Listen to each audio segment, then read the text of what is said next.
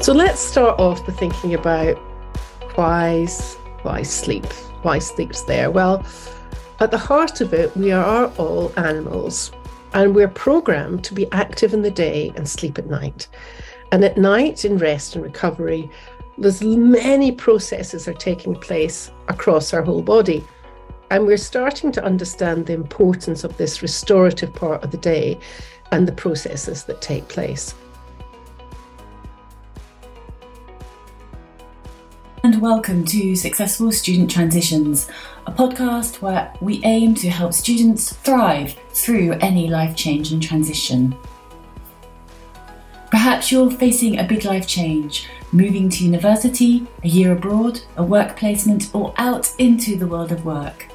Times of change like these can be both exciting and challenging. Our aim is to support you as you step out and find your new gear. Using the latest from research in this field, we will be suggesting ideas from evidence based practice to help you enhance your well-being. Our mission to help you settle well and thrive in this next stage of your life. If you'd like to access the full transcript and learn about our other podcast episodes, click on the link shown in the podcast description given on your podcast app. That will take you to our website where you can download the full transcript for free. And while you're there, why not register for our newsletter so we can keep in touch and send you other goodies as well. So let's get started. Today's episode is all devoted to the very important topic of sleep. We start with a few words on sleep from Rafi, who is one of our student voices in the Voices in Transition series, episode 11 it's so easy to just sleep until like midday, one o'clock, because obviously for the first time in your life, you're not at home and you haven't got a parent watching you. But I know a few people did that and it just, that just leads to really bad mental health. Mm. Um, so I think trying your best to stay in a routine. I mean, like obviously there were days where I slept in after nights out and things like that goes without saying. Has to be a balance, but you know, generally in the week, trying to you know, and I'm not saying you're going to make every lecture and you're going to wake up at 8 a.m. every day, but just just keeping a handle on a bit of a routine and having a little bit of exercise. I think just like a bit of everything in moderation. So sleep matters, and in this episode we discuss why and how we can improve on this most fundamental of well-being practices. Welcome to Successful Student Transitions, a time to thrive. Um, we're on part of the series of fundamentals for well-being and today, Louise Wells and myself, Elizabeth Gillies, are going to be talking about sleep, um, the benefits and challenges. Uh, there's an author called Ma- Matthew Walker, he's a neuroscientist, and he says that sleep is the most important factor to our physical and mental health. It's fundamental to us all. And when you're a student or new at working somewhere, um, you're often on your own um, in a new place um, needing lots of energy to do different things, um, having fillers and drains, and maybe if you're not sleeping well, drain a drain could be part of that thing if you're not sleeping. So we're going to really focus on sleep today. And before we were kind of recording today, Louise said a really interesting thing about it's such an active thing, but actually a kind of almost like a passive thing as well. So we're bringing it up to make it a really active thing and talk about it. And we're going to talk about the science of sleep. And we have to say the story so far because there's so much we don't know about sleep. It's something that's fundamental to us all. And we're starting to understand more about it. So we're going to talk about the science, um, what gets in the way, some strategies that might help you get a good night's sleep. Um, some some of them might be not what you expect. Uh, we'll link in how the PERMA framework might fit in, and we're going to share some resources for you. So let's start off by thinking about why why sleep, why sleep's there. Well, at the heart of it, we are all animals, and we're programmed to be active in the day and sleep at night. And at night, in rest and recovery, there's many processes are taking place across our whole body. And we're starting to understand the importance of this restorative part of the day and the processes that take place. And I guess we all know the benefits of a good night's sleep. In the short term, we feel quite refreshed and ready for the day. And even a poor night's sleep, just one, can affect us. Think about what happens to you if you've had a disturbed night, maybe noise around you, or maybe the, the effects of having too much alcohol, or you just didn't get into that window of going to bed at the right time. So there's short-term benefits, but there's longer-term benefits are becoming much more clearer for our, our well-being. So people talk about the circadian cycle and that's the 24 hour body clock that's in charge of sleep waking cycle that's linked to day and night, light and dark. And of course, we're living in times where there's artificial light. So we've got to be, in some ways, even more conscious about when it's supposed to be dark and it's like about what we're doing. And our body is primed to be in partnership with the natural world.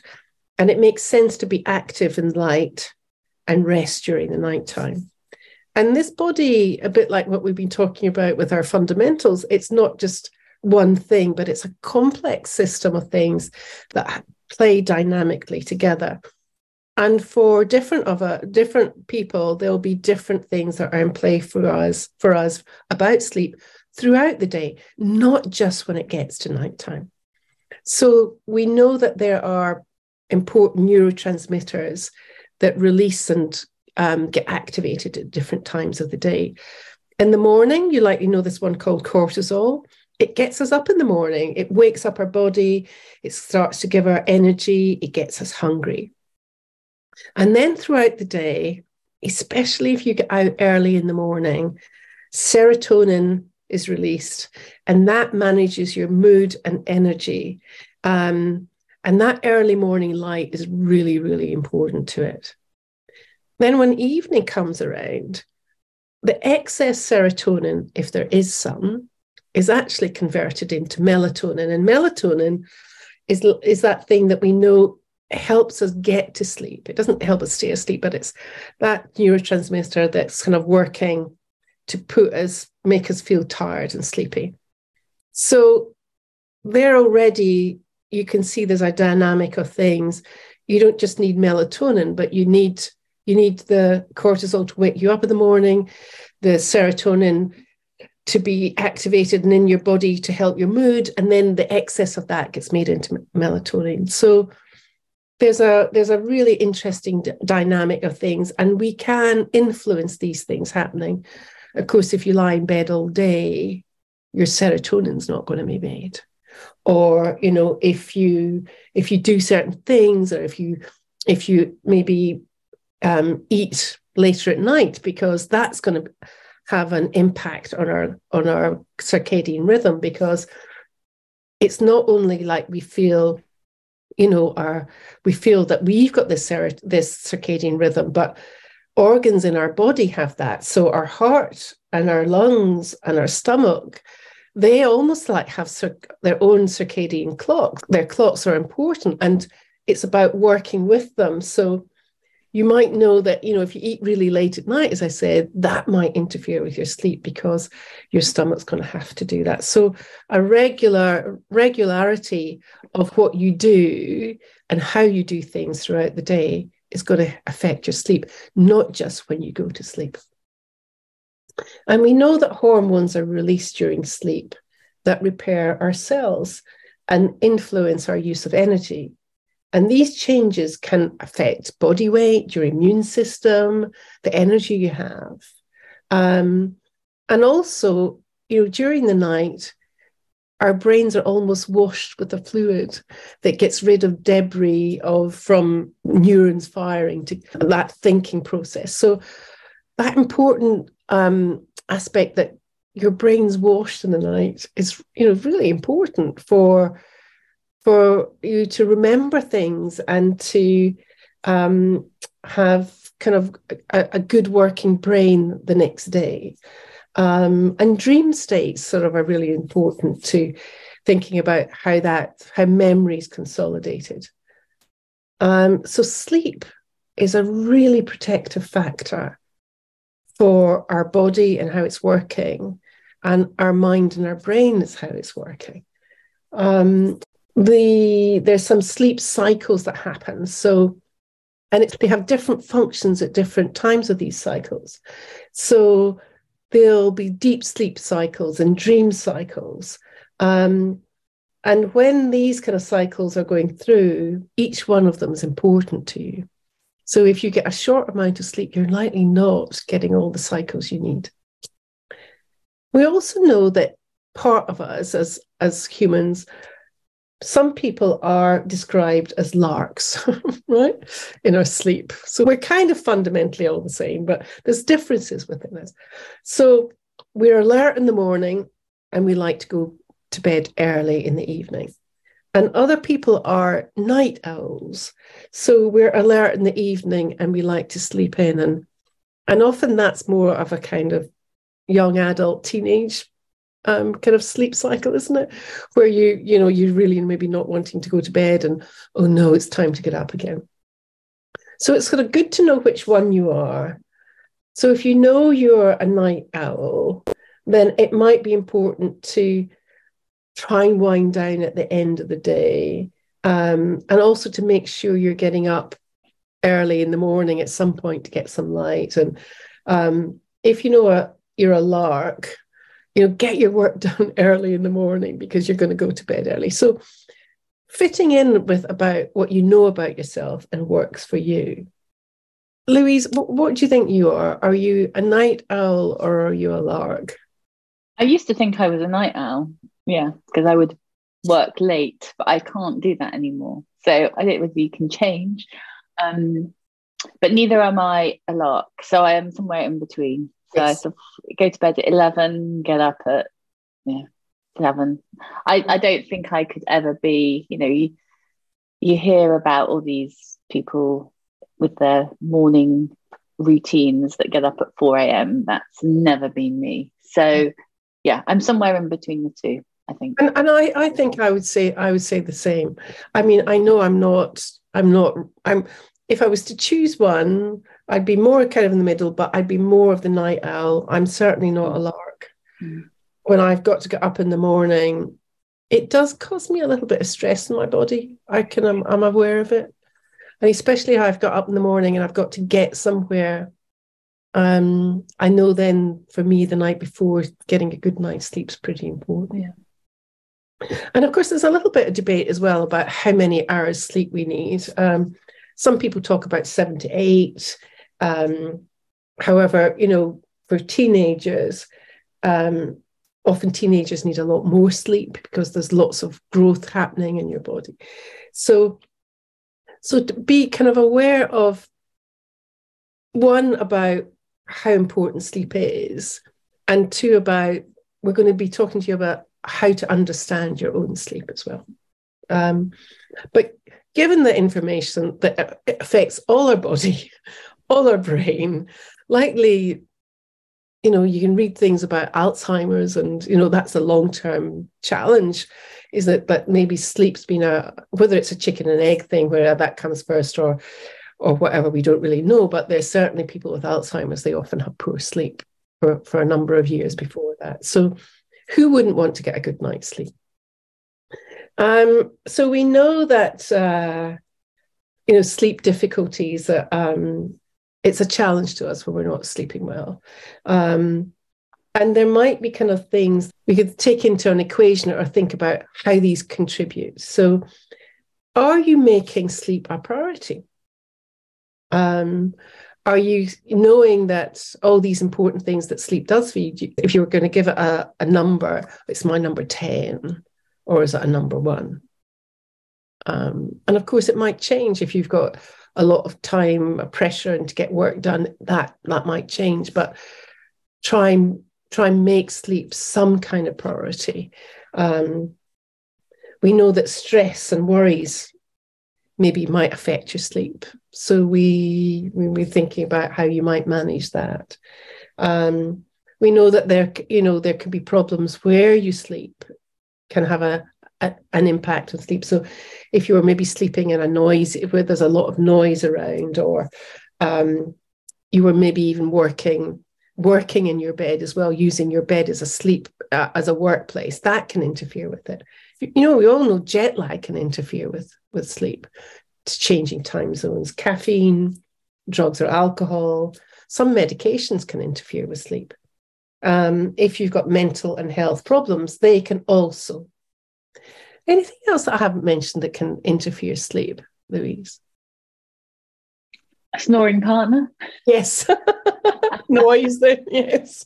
I guess that goes with noise, doesn't it? Noise. Um, yeah, not having a routine around sleep and not, you know, going to sleep at the same time. I, I don't know. I, I think I do wonder whether age is part of it as well, mm-hmm. um, because I definitely, yeah, we're talking to you as students, and I don't think I ever thought much about sleep when I was a student, other than I'm tired, I'll go to bed earlier tonight. So, um, I mean, perhaps I should have done, and I'd have been more productive and energetic had I had more sleep.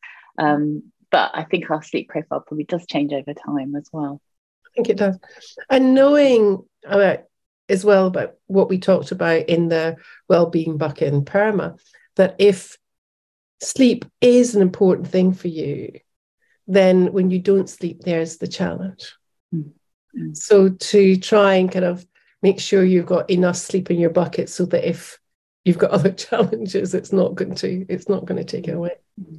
So when we're thinking about how you promote sleep, and of course, in each of these segments, there's you know there's people write books about all this stuff but and what we've tried to do is just take a few things that might be um, more straightforward things to think about but um, and we know that different things will work for different people but it might be worth keeping a sleep diary um, and about looking at when you're having a good night's sleep what contributes to that or what's interfering with it. So people have, you know, if you go onto the internet, you can find sleep diaries, but it could be a useful thing about just think about when you're going to sleep, kind of roughly what time are you continuing to sleep throughout the night? Are you waking up?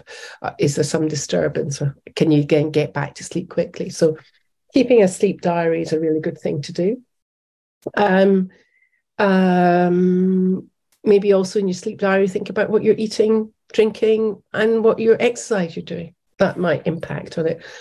Maybe record it for about seven days and see if there's any patterns. Um, and try and do the more helpful than the hindering stuff.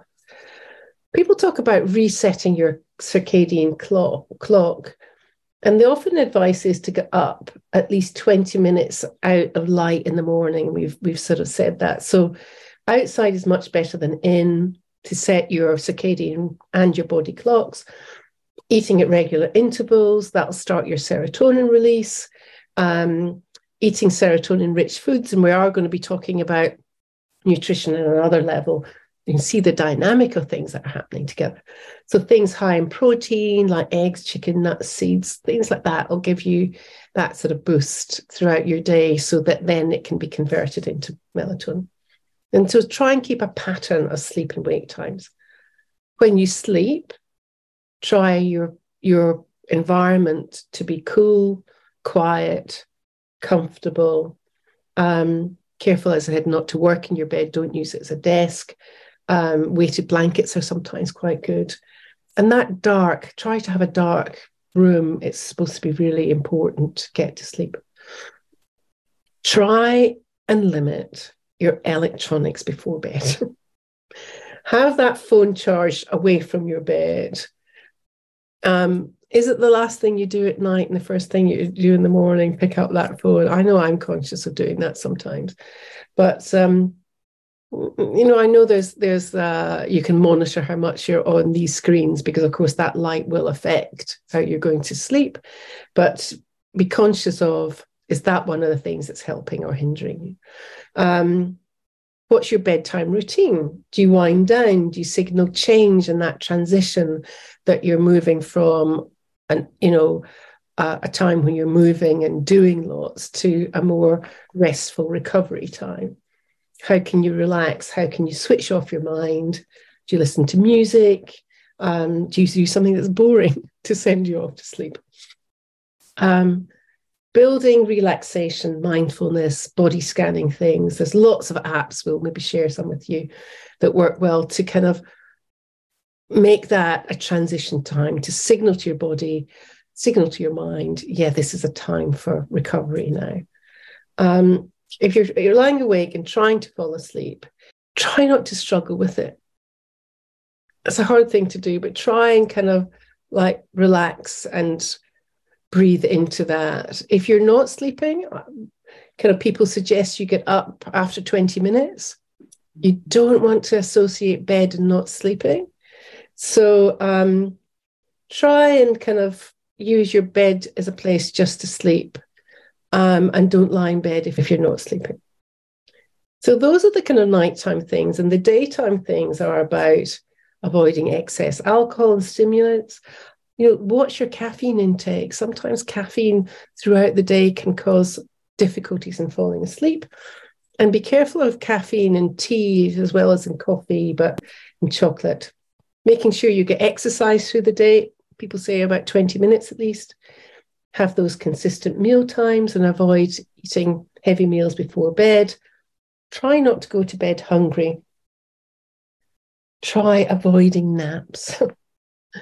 um, sometimes people might manage their worries during the you know during the daytime. Um, and maybe we'll we'll refer you back to that minding your mind podcast that we had. Um, one of the things that we said in there is that having a time to worry if you're worried about things setting yourself a worry time can be good so that you know if it comes up for you you can say i'm going to worry about that later at that other time um, Louise, you said something earlier about bookending your day. So I think this links to um, something that we said in the PANA session around writing down at the end of your day um, things that you're grateful for, accomplishments um, throughout the day. So things that you've achieved during the day. I noticed for me it helps if I sit down and write my some gratitude, what I'm grateful for, accomplishments, and then I just write down the key things I want to do first thing the next day. And I just put that to one side, and that kind of finishes the day. Um, but it's also highlighting in my mind what's going to happen the next day. So I think the idea is that subconsciously, when you're sleeping, you know, some of those connections will be being made, and hopefully that helps you when you wake up in the morning. You're clear on what's coming next. So the book ending the day is, is sort of recognizing that actually how you go to sleep at the end of one day is really how your next day is going to be. So it's it's finishing the day well, it's preparing well for the next day, and preparing yourself to sleep well too. Yeah. And the other thing I, w- I would say around exercise is the recommendation is that you don't do too ex- um, too um, heavy exercise or just before you go to bed. So often to leave two or three hours before um, you go to bed to give yourself time to wind down, your body to wind down, the adrenaline to calm down and everything. So exercising, yeah, throughout the day, anytime, but perhaps very gentle stretching type exercise, fine before bed, but don't go and do some CrossFit training one hour before you want to go to sleep because certainly in my experience that just wakes me up and I don't go to sleep very easily. Um, so remember this this whole podcast series is, is about transition and going into sleep is a transition. True. And so that kind of thing that Louise said about bookending, you have to end well to make a good new beginning. And that's what we talked about in those early discussions about about what transitions are about. You have to end well. You have to finish off all things. You have to leave, you know, leave well, leave your day behind well in order to make this next day a good day. And, you know, to to view it as a transition and do something intentional like this is, you know, really it's really important. And of course, if you've got any problems for help, uh, for sleep, you know, ask for some help um, there are there are places out there, you know, go to your GP, or there are places out there that will help you. There are sleep clinics, there are things there out, you know, that you may get some help from. And we're going to just kind of try and finish these fundamental series off with the same kind of thoughts and questions about linking PERMA to this. So think about noticing, notice about how sleep is related to your positive emotions. You know, when you have a good night's sleep, what happens to your emotions or what doesn't happen to your emotions. Um, notice about how sleep impacts your engagement with things. That's the E, isn't it? Notice how sleep affects your relationships and how, if you have a good night's sleep or, or you're not a good night's sleep, how that affects relationships you have with other people. Notice how sleep affects what matters to you and the meaning you make in things. And notice how sleep can have an impact on your accomplishments. And having noticed those things, what can you do about it? So, bringing your awareness to it and then choosing to do something intentionally about it, putting sleep up the higher priority level for you if it is an issue for you. So that's how we're going to bring sleep and, and PERMA sort of in a close relationship. And also be thinking about how sleep, where sleep is on your well-being bucket. Does it have a high register with you or a low? So some some resources to share with you. If you want to read a little bit more, um, the Matthew Walker book is a really good book, and it's called Why We Sleep. Uh, Nick Littlehales has written a book just called Sleep. The sleep book, How to Sleep Well Every Night by Guy, Guy Meadows, is also a good book. And for listening, Headspace um, is a great um, app, as is Calm. Um, Headspace is www.headspace.com and Calm is www.calm.com. Um, you can look up a sleep journal online. There's a there's some YouTube stuff that's quite good on that. And if you do need some professional help, think about your GP, think about university support services or your work support service. Mind, www.mind.org.uk, has got some re- useful information on sleep. And there is a sleep charity in the UK, and it is called the Sleep Charity. And they also have some really good information about sleep on the website. So we're hoping this brings you a good night's sleep so that you can rest and recover, finish your day well, ready to start the next day. Thanks for listening.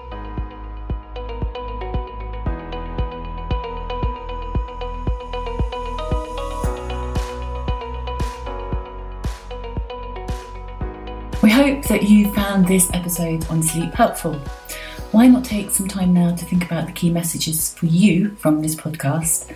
Does sleep feed or drain your well-being bucket? And what small changes could you make to enhance your sleep? If you're listening to this podcast for the first time, you might be interested to link back to the three episodes that provide the background knowledge for Series 3. So that's episode 21, which introduces you to the series. We talk about the fundamentals for thriving, their dynamics for thriving through change. Episode 22, Wellbeing Foundations, we talk about the framework that we've referred to in this session called PERMA, based on the work of Professor Martin Seligman. And episode 23, the Wellbeing Bucket, it introduces you to a fun way of thinking about your wellbeing inputs and leaks. Now, if you're really struggling, please seek support from your GP, your wellbeing services at college, university, or other mental health professionals.